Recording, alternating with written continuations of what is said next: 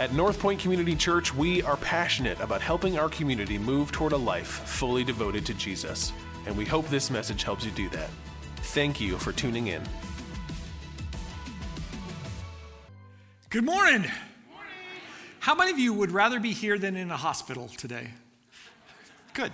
Just checking. Um, so so glad you're here. Um, two weeks ago, our son Joe arrived from Missouri, and after church two Sundays ago, we left for a vacation up north. We left on Sunday afternoon, headed up to Crystal Lake near Carson City, and saw our family cottage there. Um, buried in snow, our uninsulated family cottage. It was great. From, from there, we, yeah, there we go. From there, we headed up and we went skiing on Monday and Tuesday at Caberfae and Crystal Mountain. It was marvelous time, marvelous time. On Wednesday, we walked on the frozen tundra of the seashore of Lake Michigan near Sleeping Bear Dunes and, uh, and then uh, did some traveling. On Thursday, we had traveled up into the UP and we went to the ice caves at Eben or Eben, wherever that, Eben, Eben. Amy says Eben Ice Caves, um, which was great fun. And then uh, in the afternoon, we were able to go to Tahquamenon Falls and see the falls frozen uh, for the most part. Really, really fun. We uh, then on Friday skied Boyne, Boyne Mountain, uh, which was great, and Saturday headed home with a final stop at Cops and Donuts in Clare. It was wonderful. Wonderful. Um, we had a little more physical activity than I typically experience in the office in a regular week on Friday afternoon, as we're skiing Boyne, um, we'd, we'd, done all that stuff all week. We had hiked a whole bunch on Thursday. And on Friday afternoon, we're at the top of the mountain, start to ski down, and a conversation happened within my body. Um, I was going a little bit too fast, and my brain said to my legs, uh, turn and slow down. And my legs kind of looked up at my brain and said, mm, Nah, I don't think so. Um, I'm kind of tired. And my brain said, um, Legs, you need to move because you see that top of that slope over there, it has a black diamond on it. Um, if you're a skier, you know that's an expert slope. Um, and my legs kind of said, if you keep going, you're going to die. You know, it's going to be one spectacular crash. You're going to go over the edge. It's going to be the last thing you ever do again. And, um, and uh, my legs said, well, okay, we'll slow down some. But it was, it was in that moment that I really realized our muscles matter, right? They have to be prepared. They have to do what they're called to do. Um, when they don't work, the body suffers. And it, had I gone over the top of that hill, the body would have really, really suffered. It would have been a bad thing. Um, we've spent the last seven weeks reading through the New Testament. It's uh, been a really cool thing. Getting to know Jesus and to, and to see what, um, what it looks like to be changed by him. Um, we're over halfway through the New Testament if you've been reading along. If you haven't, let me just encourage you. Um, today we're, we're going to finish with First Corinthians. Um, the easiest thing that you can do is just start today and jump into Second Corinthians or start tomorrow morning, Second Corinthians, and just read three chapters a day. And next week, the message will have all kinds of meaning because uh, all of a sudden you'll have the context for that in a way that you haven't had it before. We're in the section of the New Testaments. We, uh, Jake talked about, the, uh, about this last week. Um, we, the first four books are all about the life of Jesus. The book of Acts, the fifth book, is all about the history of the church. We're now in a section called the letters or the epistles.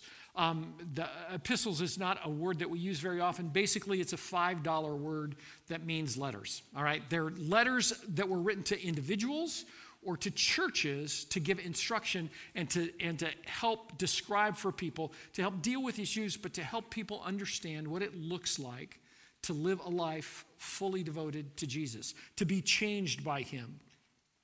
Today, the message is really just a, a, one thought message. It's, it's one concept that I want to share a little bit later from 1 Corinthians, but I want to paint kind of the background and, and uh, fill in some stuff about the church in Corinth so that you understand the, the, uh, both the content of, of what I want to say today, um, but also the content of Paul's teaching uh, to the church. Um, the uh, the, the letters, the first and second um, Corinthians books, were letters that were written to a church in Corinth. Corinth is a city in Greece. It's about 50 miles uh, southwest of, of Athens. It's a port city, so it has two separate bays that were there. And in the first century, it was an international, uh, crazy, rich city because of these two ports. There was all kinds of international trade that happened through there, and the city itself was a growing, thriving city with all kinds of diversity because it was international, because of the, the sea travel. Um, there were people there from lots of different countries, lots of different languages, lots of different races. Um, it was a city that didn't know a lot about boundaries, all right? It was wealthy. People did kind of whatever they want. Sexually, th- everything was just kind of out there for whatever you wanted. It was kind of there. Um, if you can picture a combination of Las Vegas and Los Angeles blended together, um, there was an arrogance that was there as well. Uh, that was the city of Corinth. Paul goes and plants a church in Corinth. If you want to read about that, um, I, th- I, think I have this in the, in the app notes. In Acts 18, you can read about Paul going and planting a church there on his second missionary journey. Pretty cool thing. So he starts this church there, and Paul invests 18 months roughly in this new church that he's planted. So he's helping them understand what it looks like to follow Jesus these people who are from a very different kind of background. And the church was diverse as well. It had Jews, Greeks, slaves, free. It had all kinds of different people from all kinds of different places that were there following Jesus together. Um, the church was planted about 50 AD. Paul spends about 18 months there. Um, eh, later, when he's in Ephesus, uh, they send a letter to him to ask questions about what it looks like. They've got some issues that they're trying to figure out about what it means to follow Jesus. And he writes back. Uh, we think that the date of this letter is about 55 AD. So it's uh, somewhere between 20, uh, 25 years, uh, 20, maybe 30 years after Jesus' resurrection um, in that general time frame. Um, historians tell us that the church that Paul wrote to was a church um, uh, so of somewhere between 40 and 150. Uh, that's, that's a pretty big span, but the, it's, it's hard to know. But if you look at, at what we have right here in this service right now, that's about the size of the church in Corinth. Paul had invested in them, so they knew each other.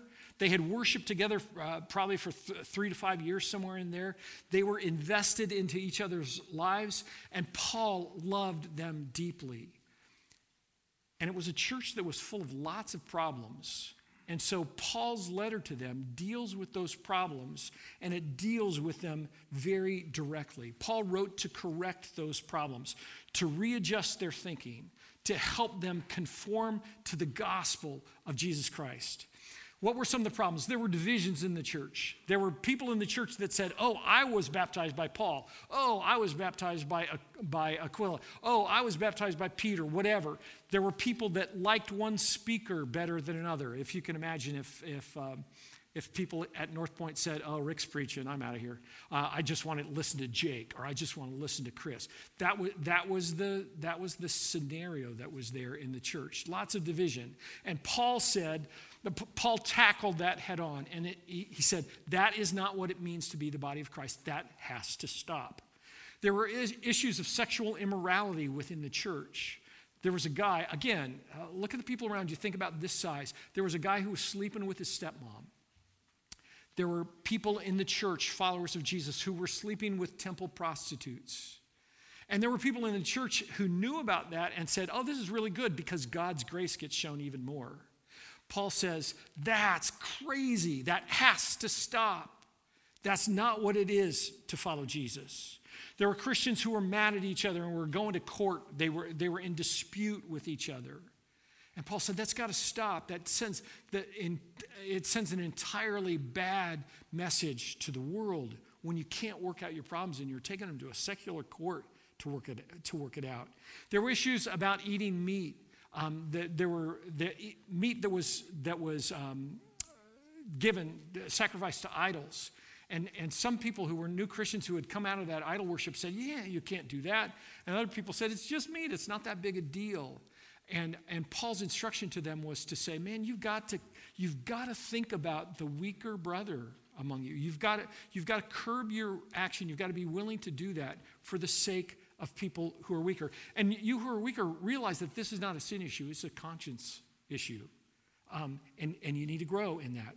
There were people who said that they had the right to do certain things, and because they had those rights and were exercising them, it was causing division and problems in the church. Paul said, just because you have the right to do something doesn't mean that you should exercise that right. Think instead about how your actions are going to impact others. When they gathered to worship, there was, there, there was just a chaos. There, was, um, there were problems when they came to celebrate the Lord's Supper. Um, people were not paying attention to anybody else. They were actually having a big meal, and people would be done with the meal before anybody else got started. Um, people were getting drunk during, during communion. It was a mess. There were issues with, uh, in worship with the supernatural gifts of the Holy Spirit. Somebody would speak in a language empowered by the Holy Spirit that they had never learned before. And they, and they would fight for time to see who was going to be up front and, and who got to be the, God's spokesman. Paul tackles that head on and says, you know what? That's not what it means to be the body of Christ. It has to stop. They didn't understand the significance of the resurrection. And Paul wrote to them. And in chapter 15, in an incredible passage of, uh, of Scripture, writes about the power of the resurrection. Man, be sure and read that. This church was a messed up church. And in this letter, Paul doesn't beat around the bush at all because he cares for them so deeply. He had invested his life in these people. And so he very directly, very much out of love and concern says, This is what you've got to do. You've got to change your actions. To continue to let them stay on the path that they were would be destructive to the body of Christ, destructive to those, those disciples, and it would keep them from growing in Jesus. So Paul said, This is what has to happen. What you're doing right now does not honor Jesus. I want to take a look at one of those issues that Paul mentions in, in uh, his letter to the church in Corinth that I think is incredibly relevant to us here at North Point in 2021 right here and now. Um, let, me, let me just transition in this way. When, when we come to know Jesus, when we really come to know him, not just that we accept a kind of Christian moral worldview, but we really know him, what happens is that we change. Our perspective on life changes. The way that we see other people changes. The way that we process information changes. The way that we treat others changes. How we see our marriage, how we see our parenting, how we see our finances. That all changes when we really meet Jesus. And how we view the church changes as well. There are a whole lot of people in our culture, probably even here, that, that view the church as this this group of people that have kind of similar values, similar problems, that get together and they encourage each other, and, that, and that's great. But it's really just another organization. It's a place where people are committed to, but exists primarily just for them, for their family, friends, for anybody that they can sucker into coming to church to, right? Um, and, and that they may try it and like it, and if they do, that's great. If they don't really like it, then they'll go back to sleeping in on Sunday mornings right? Um, that it's the kind of thing that as long as they're getting what they want, that's great. But if there's a better preacher someplace else, better music someplace else, better whatever, some, I'll go there instead. Paul says to the church in Corinth in chapters 12 through 14, that's not what it's about at all. The church is a body with mission and a purpose. And there's no such thing as a member who's not committed to the mission of the church. You can't have one foot in and one foot out. You can't just go through the motions. You're either connected and serving and building up the body of Christ, or you're not. I'm going to read uh, down through a portion of, of chapters 12 and 14 I want you to follow along on screen or on the apps. This is kind of an edited version of Paul's, um, of Paul's thinking, Paul's, um, the, what he's trying to communicate to these people that he loves so dearly. I'm starting in verse 4 of, of, second, of 1 Corinthians chapter 12. There are different kinds of spiritual gifts, but the same Spirit is the source of them all. There are different kinds of service, but we serve the same Lord. God works in different ways, but it's the same God who does the work in all of us. A spiritual gift is given to each of us so that we can help each other. Verse 12 The human body has many parts, but the many parts make up one whole body. So it is with the body of Christ.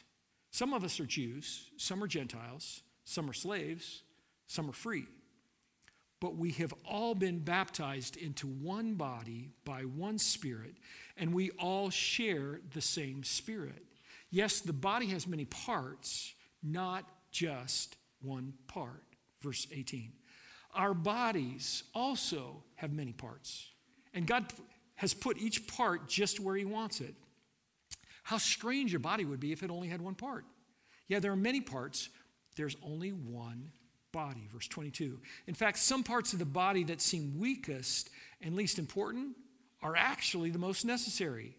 And the parts we regard as less honorable are those we clothe with the greatest care. So we carefully protect those parts that should not be seen, while the more honorable parts don't require that special, that special care. So God has put together, God has put the body together such that extra honor and care are given to those parts that have less dignity. This makes for harmony among the members, so that all of the members care for each other. If one part suffers, all the parts suffer with it. If one part is honored, all the parts are glad. All of you together are Christ's body, and each of you is part of it. it. Then he goes into chapter 13, which is the love chapter that you hear about in weddings, right? Um, but he's describing what holds the body together, that love that's there chapter 14, he goes on, verse 4. A person who speaks in tongues, who speaks supernaturally in a different language that they haven't learned by the power of the Holy Spirit, is strengthened personally, but one who speaks a word of prophecy, somebody who speaks in a language that everybody understands, strengthens the entire church. Verse 26. Well, my brothers and sisters, let me summarize. When you meet together, one will sing Another will teach. Another will tell some special revelation God has given. One will speak in tongues. Another will interpret what's said. But everything that is done, everything that is done, must strengthen all of you. If you're a follower of Jesus, if you believe that God has made you and that He made you for a purpose, hear this. You have been given gifts to serve the body of Christ. There is no excuse, no good reason to not use your gifts to build up the body of Christ. If you've been given those gifts by God, He's given, to you, he's given them to you for a purpose, and those gifts are to be used.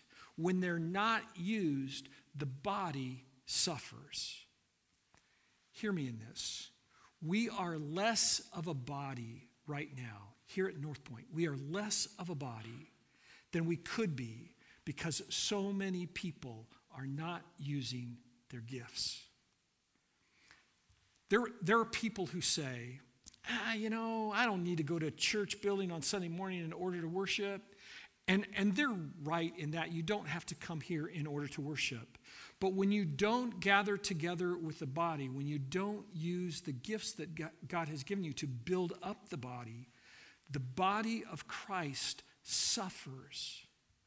It's not enough. It's not enough to come and gather with the church and sit on the sidelines.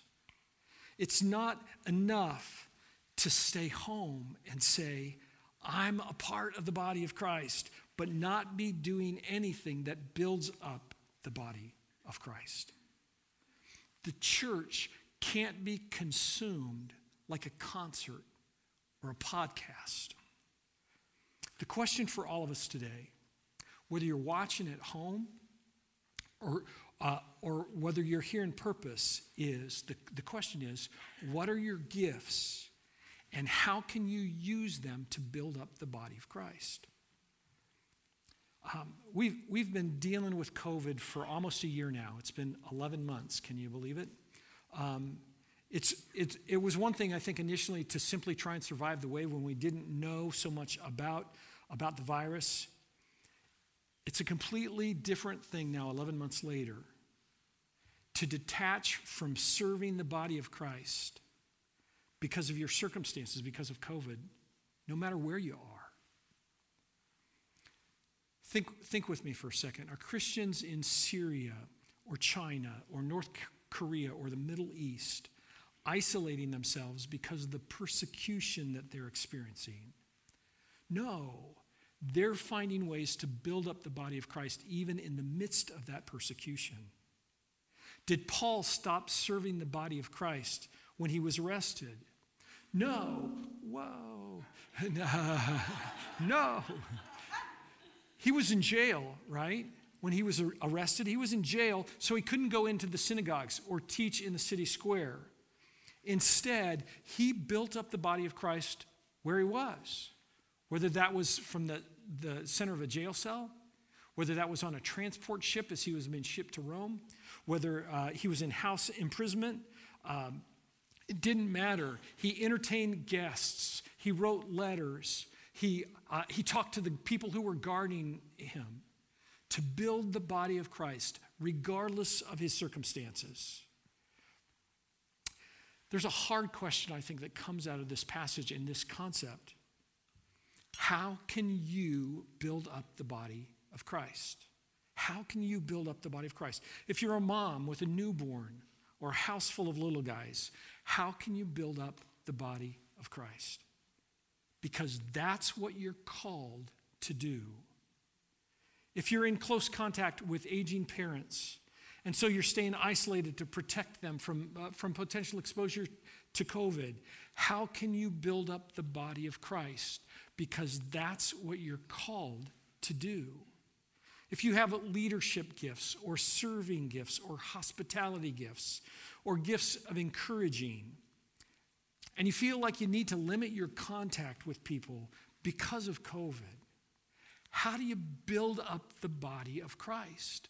Because that's what you're called to do. If you're a snowboard, how do you, how do you build up the body of Christ? If you're working from home, how can you build up the body of Christ?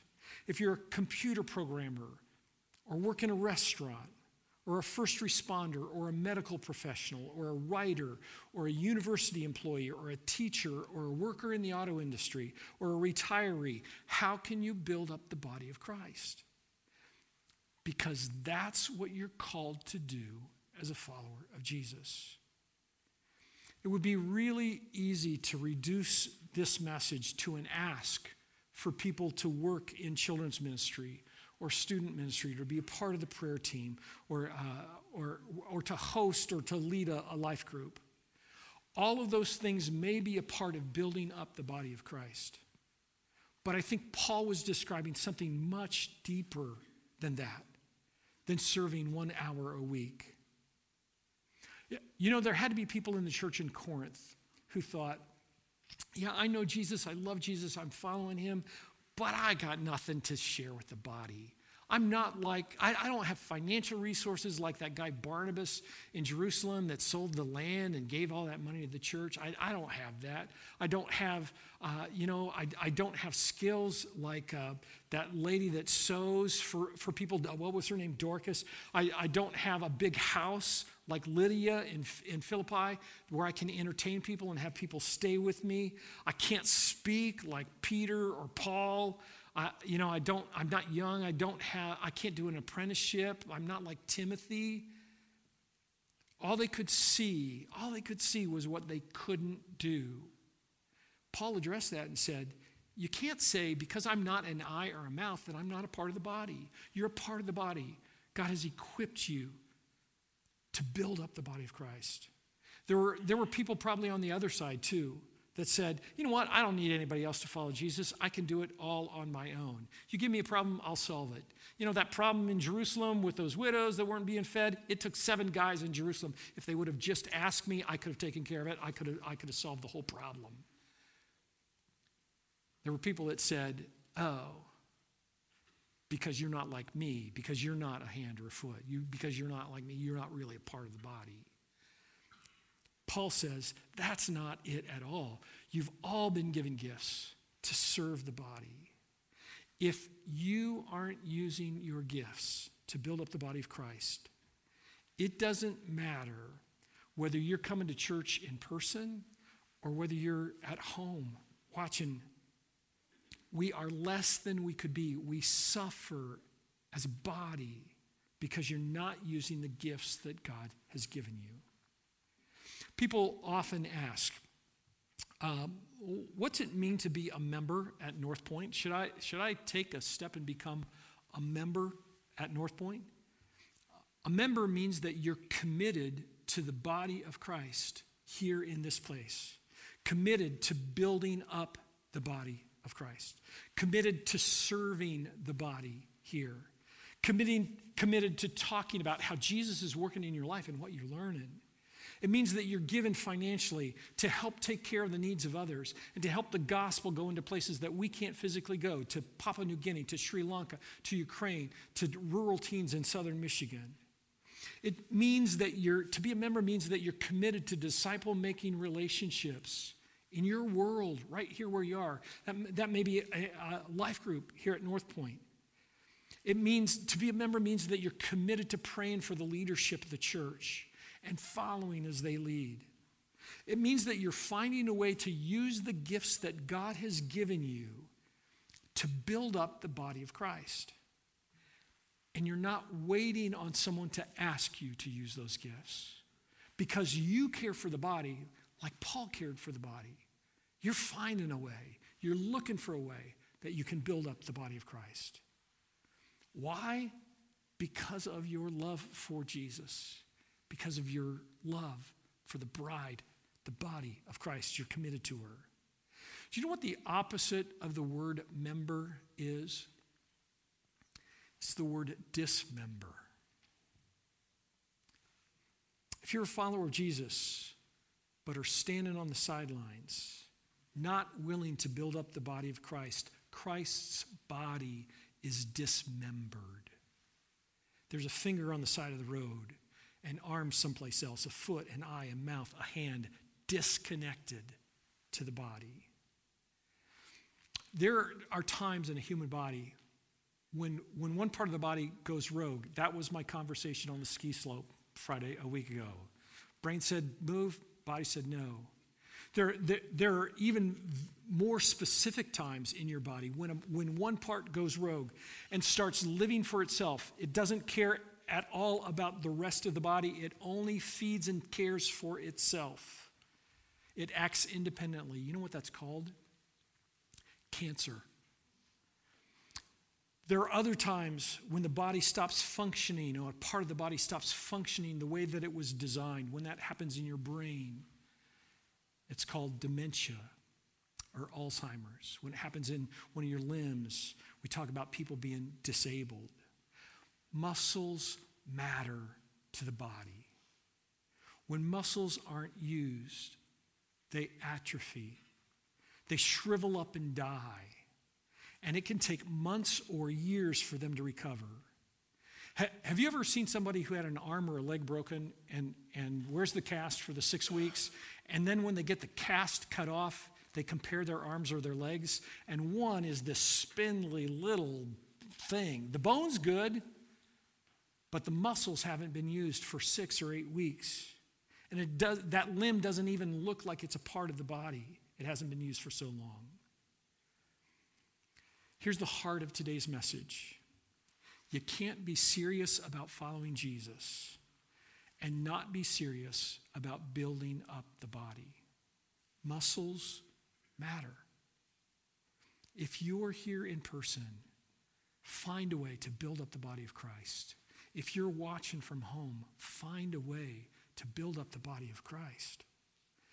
Don't let Satan fool you into thinking that you're fine spiritually when you're only focused on taking care of yourself and not building up the body. Let's pray. Um, God, we want to be the body that you've called us to be. And Lord, so many of us just aren't sure what that looks like. We, we, we don't know what to do. God, would you reveal to us what gifts you've given us and how we can build up the body here at North Point, how we can build up your church, universal, God, how we can be a part of the kingdom and just help it move, move forward for you. In Jesus' name we pray. Amen. Hey, I want to take a, look at one other passage of Scripture from, the, from what we've been reading this week as we head into communion, where Paul dealt directly with the problem that was going on in the church uh, in Corinth. I mentioned that, that communion was just kind of chaotic. Um, people were doing their own thing. Hear, hear what happens as I read from 1 Corinthians 11. Paul says to these people that he loves dearly when you meet together, you are not really interested in the Lord's Supper. For some of you, hurry to eat your own meal without sharing with others. As a result, some go hungry while others get drunk. What? Don't you have homes, your own homes for eating and drinking? Or do you really want to disgrace God's church and shame the poor? What am I supposed to say? Do you want me to praise you? I will certainly not praise you for this. For I pass on to you what I received from the Lord himself. On the night when he was betrayed, the Lord Jesus took some bread. He gave thanks to God for it. Then he broke it in pieces and he said, This is my body, which is given for you. Do this to remember me. In the same way, he took the cup of wine after supper, saying, This cup is the new covenant between God and his people, an agreement confirmed with my blood. Do this in remembrance of me as often as you drink it. For every time you eat this bread, drink this cup, you are announcing the Lord's death until he comes again. So anyone who eats this bread or drinks this cup of the Lord unworthily is guilty of sinning against the body and blood of the Lord. That is why you should examine yourself before eating the bread and drinking the cup. For if you eat the bread or drink the cup without honoring the body of Christ, you're eating and drinking God's judgment upon yourself.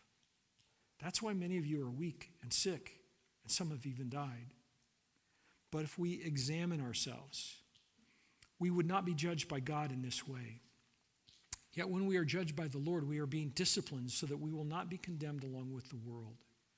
So, my dear brothers and sisters, when you gather for the Lord's Supper, wait for each other. If you're really hungry, eat at home so you won't bring judgment on yourselves when you meet together. I'll give you Uh, instructions about the other matters after I arrive. Paul says, You've got to care about the body of Christ. You've got to honor others, even in something as personal as celebrating communion. Hear me in this the Lord's Supper is a really big deal we're remembering that Jesus died in our place, that he took our punishment for all of the sinful and hurtful things that we've done.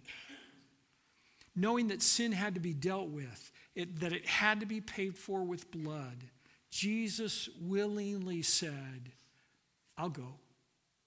I'll take, I'll take that punishment that they deserve on myself. I will sacrifice so you can survive. Think about that. I don't know if you know it or not, but in 2019, 5 million people played organized football in the United States. 5 million people in 2019. In the last 100 years, 27,000 men have played in the National Football League. 5 million a year, 27,000 in 100 years have played in the NFL. Less than 1,000 have played in the Super Bowl. Most of those other 26,000 would, would do anything to have been able to have played in the Super Bowl, to be able to have held the Super Bowl trophy as a champion. Tom Brady's played in 10 Super Bowls, he's won seven. The Super Bowl has become so routine for Tom Brady that two weeks ago he'd had too much to drink and he threw the Super Bowl trophy from a moving boat to teammates on another moving boat. Winning the Super Bowl has become so common, so ordinary, that he has lost the concept of how valuable that trophy is. How do you view the Lord's Supper? As someone so aware of your sinfulness and God's beautiful grace that you tremble at the thought of Jesus' death in your place? Or someone so cavalier about both your sin and the price that Jesus paid that you simply go through the motions when we share in communion. Paul says, examine yourself seriously. We're going to spend the next few moments individually and collectively thinking about what it meant for Jesus to go to the cross, thinking about our sinfulness Maybe, maybe today you need to come to Jesus' moment to ask for forgiveness, to repent. Maybe you need to fall on your knees and worship Him in a way that you never have before. Whatever you need to do, do it. And when you're ready, take that little wafer from the top of, of what you have there and eat it, knowing that it's a reminder of Jesus' body that was bloodied and broken because of his love for you. Then, when you're ready, drink the juice, that little bit of juice, as a reminder of the incredible volume of blood that Jesus lost from his head, from his hands, from his side, from his feet, because of his love for you. And in a few minutes, we'll sing a song of worship and praise together as gratitude for that love. Let's share in our time of communion.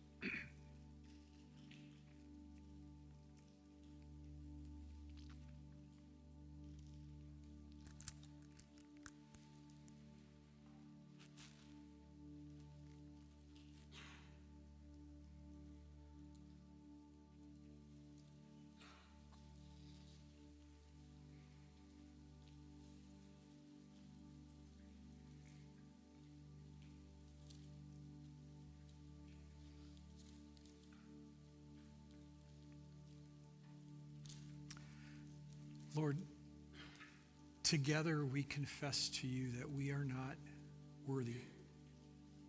God, that we're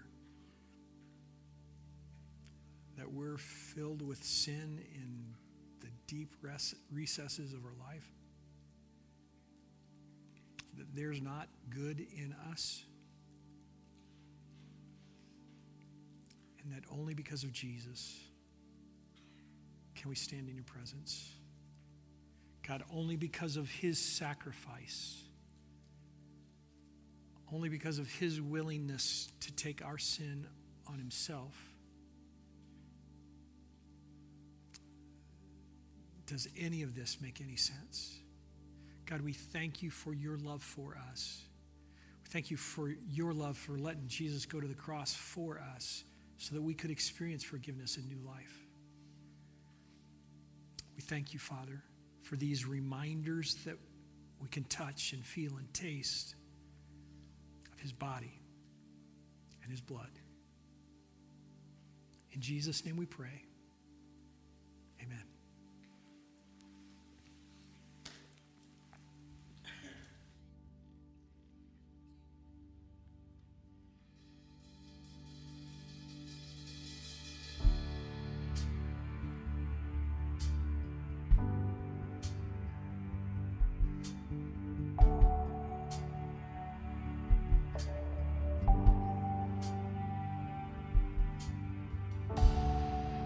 this time of desperation. When all we know is doubt